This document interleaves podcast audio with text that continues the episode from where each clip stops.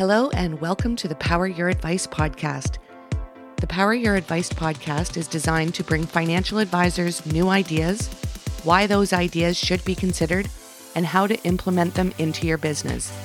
This podcast is brought to you by Advisorpedia, the best place for advisors to grow their minds and businesses. And now, please join your host, Doug Heikkinen.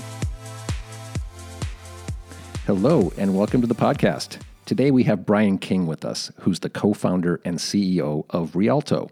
Rialto is a next generation marketplace that unlocks opportunities in the real estate and other secondary investment markets. They're connecting buyers and sellers like never before and modernizing their portfolio with less volatile and more versatile investment options.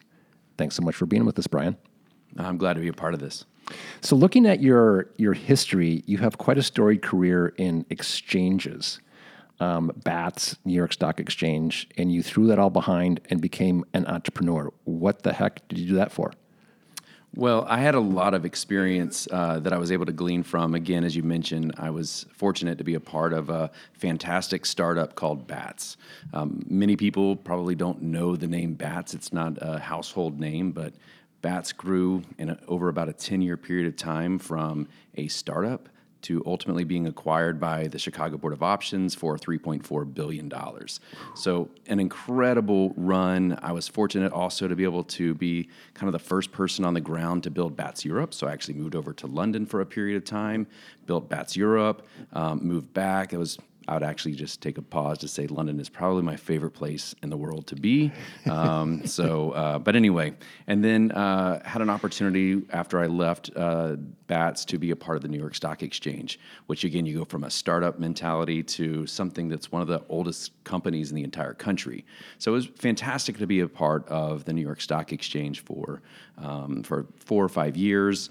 Um, fantastic, um, but one of the things that I saw when I was at the New York Stock Exchange was everything was being focused on trying to drive things to the public markets. But what was fascinating to me is that we just kept seeing more and more growth in the um, private side of the markets. And so we're starting to slowly see technology evolve in that place. And, um, and in my opinion, the private markets, um, particularly around the alternatives, is just going to continue to grow. So is it exciting to be back to being an entrepreneur? You had all the support of the New York Stock Exchange, and now it's like scrambling to get everything done, working 100 hours a week, or maybe not. But how's that been? No, it's been great. I mean, it, deep at my personal core, I'm most excited when I'm creating something new. And so this is definitely creating something new and uh, creating something that actually hasn't ever been done before. So we're um, kind of at the front end of technology, front end of a new market, and uh, it's been exciting to be um, able to start something like this. More and more people, more and more advisors are talking about inter- alternatives, wanting to learn more about alternatives. Why is that? Yeah, I think what most people are seeing is that by the time a company gets to the public markets, so much of the growth has already been taken out of it, right? Um, and so a lot of people see that uh, the public markets almost feel like it's for the average investor, and so I want to be a part of the um, the markets that are not just average returns. I want to be a part of something that's getting something that's that's that's groundbreaking and and that type of thing. So you're seeing more and more unicorns, um, decacorns hecacorns. Like there's so many different uh, names that are happening, but companies are waiting so much longer to become public um, companies. Uh, so the access that people have to those companies is is um, less and less available. But things are changing, and we're actually starting to see more and more people have access to those. And that's why you're seeing more and more companies similar to yours pop up in a lot of different ways. Um, w- what is Rialto and how is that different from some of the people that I'm seeing pop up?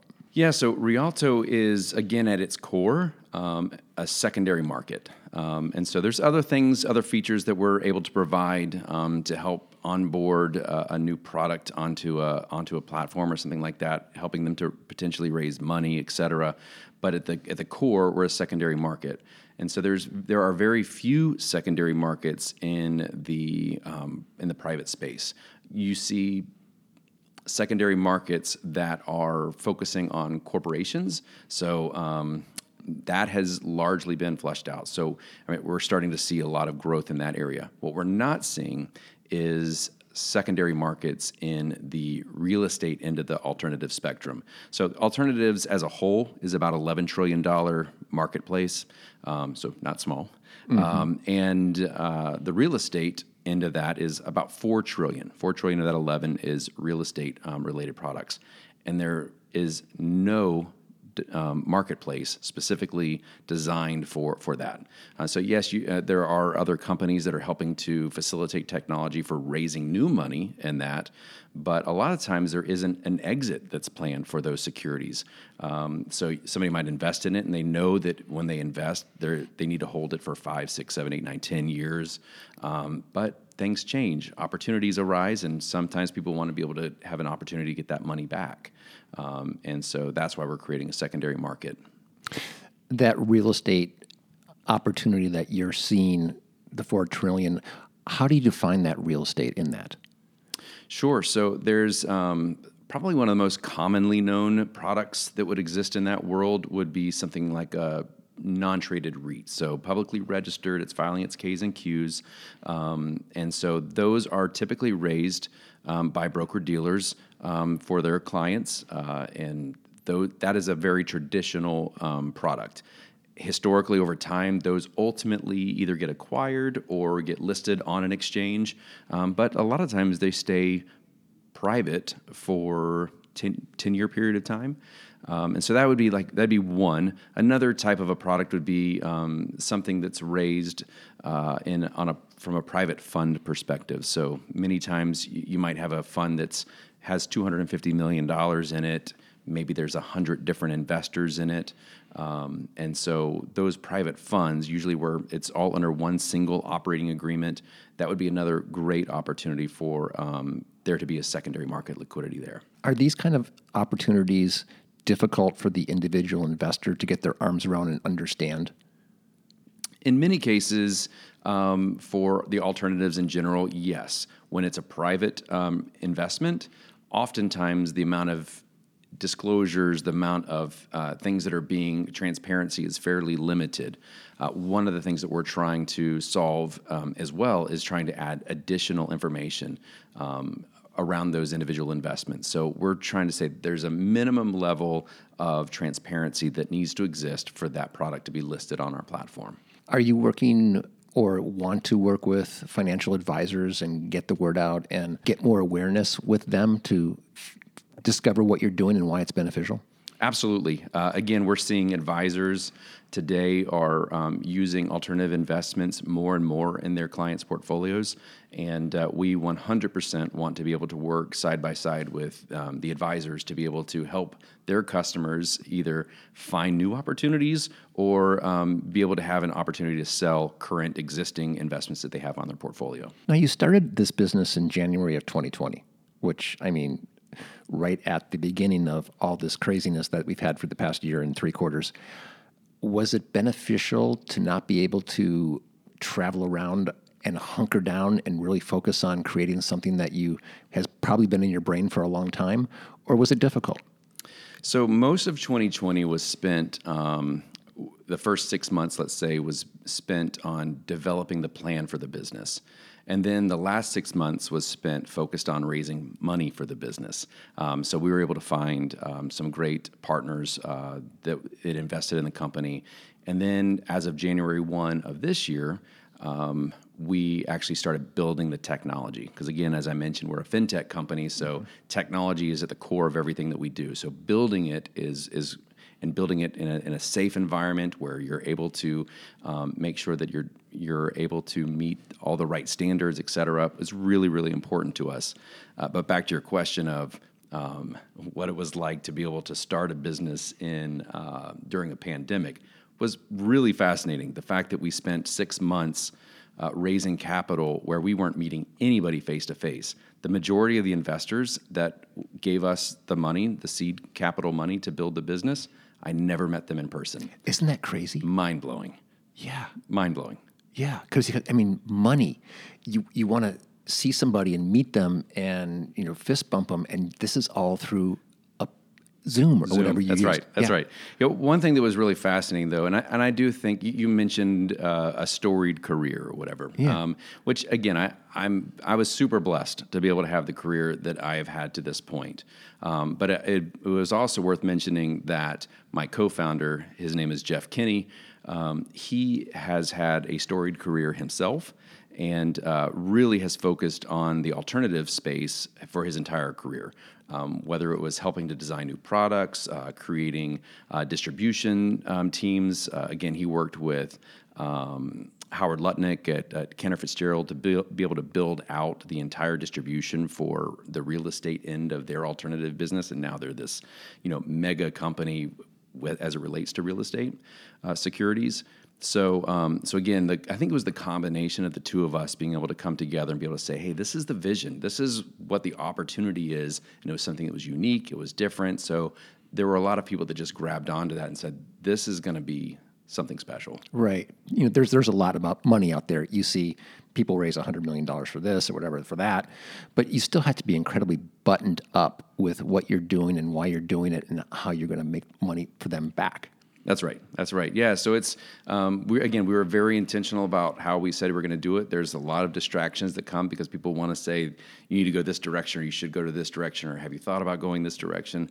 Um, but we were very intentional about how we wanted to set out and do it. Um, again, we do want to have an impact on all of the alternative market, but we do want to be intentional about focusing on real estate at least initially because again it's it's a big market and if we can stay focused um, provide opportunity for um, investors both on the buy side and on the sell side um, create opportunity for them uh, I think that's that's really what we want to be able to focus on. So, what part of the business has launched and what's coming? So that's a great question. Um, we actually haven't launched yet, um, and so uh, I will say that the actual launch is imminent. Um, in that, uh, right now we're just waiting on the final approval from FINRA, and uh, once, uh, as soon as that happens, all the technology is complete. Um, we just keep adding additional enhancements. Um, in fact, uh, so this is for our phase one um, for our business, and uh, what we talk about as far as our phase. So phase one is really going to be addressing the publicly registered stuff, like I mentioned the REITs earlier. Um, so very, you know, first thing out of the gate, we'll be launching um, we'll be launching REITs on our platform to be able to anybody who has who currently owns it, you have the opportunity to sell those right out of the gate. Uh, phase two, we've actually, while we're waiting for FINRA, um, we started building out the blueprint for our phase two, which that will start addressing the, the private real estate. Um, so it's they're similar in function, but actually separate on how you settle and clear those investments. So we're doing a lot of work on being able to figure all that out.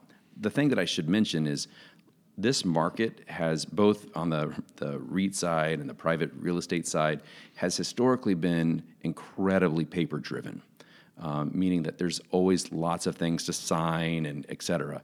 We have taken 100% of the paper out of all of the investment process, both on the um, on signing up a new account, on disposing of an account, on everything in between, zero paper. That's great.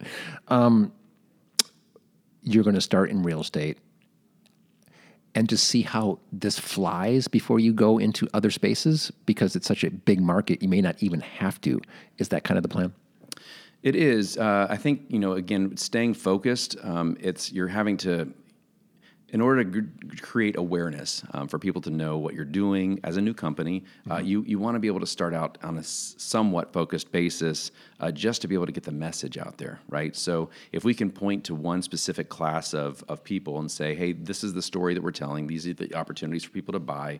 And anytime you're creating a market, really the hardest thing is being able to you create the technology that not to say that that's easy because it's it is challenging but uh, it's really being able to create a balanced buy side and sell side um, and so for us to be able to come out with every different type of product all at once it would be very challenging to be able to help somebody um, market their investment um, all at the same time. So it's staying focused allows us to be able to help um, each individual new product as they come on the platform. ever wake up and go what the heck did i do or this is full steam ahead Uh, I would say so far, no. Um, it's been incredibly um, exciting, motivating. Um, I would say that um, outside of the time that I spent in London um, building Bats Europe, I would say this has been the most exciting time of my career. Um, getting to build something fresh and new that's different, and you know how it's going to impact the investor community. And picking people you want to work with. That's another major deal. I mean, the, the guys that we're working with, we're truly creating a company that is focused on the, the core of the people. People are what matter the most within our organization. And are you located in the same place or is everybody everywhere? For the most part, we're located in the same place, Yeah. which is in the booming metropolis of Overland Park, Kansas. Um, so, Kansas City has uh, slowly over time become uh, a little bit of a Wall Street of the Midwest. Um, obviously, Chicago has the larger um, presence in the as far as the trading community is concerned, but uh, with the companies like TradeBot, um, who was part of who helped form BATS and the major presence that BATS has had there, um, and many other major firms uh, that are based in the Kansas City area. Um, it has become quite a financial network. I don't think the flyover states are flyover anymore. I think there's a lot of those states that are housing a lot of companies that are attractive to a lot of people, cost of living and quality of life.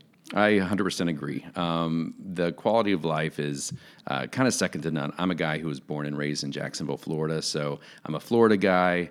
Um, and most people say, Why in the world did you move from Florida to Kansas? But that's a totally different story for a different podcast.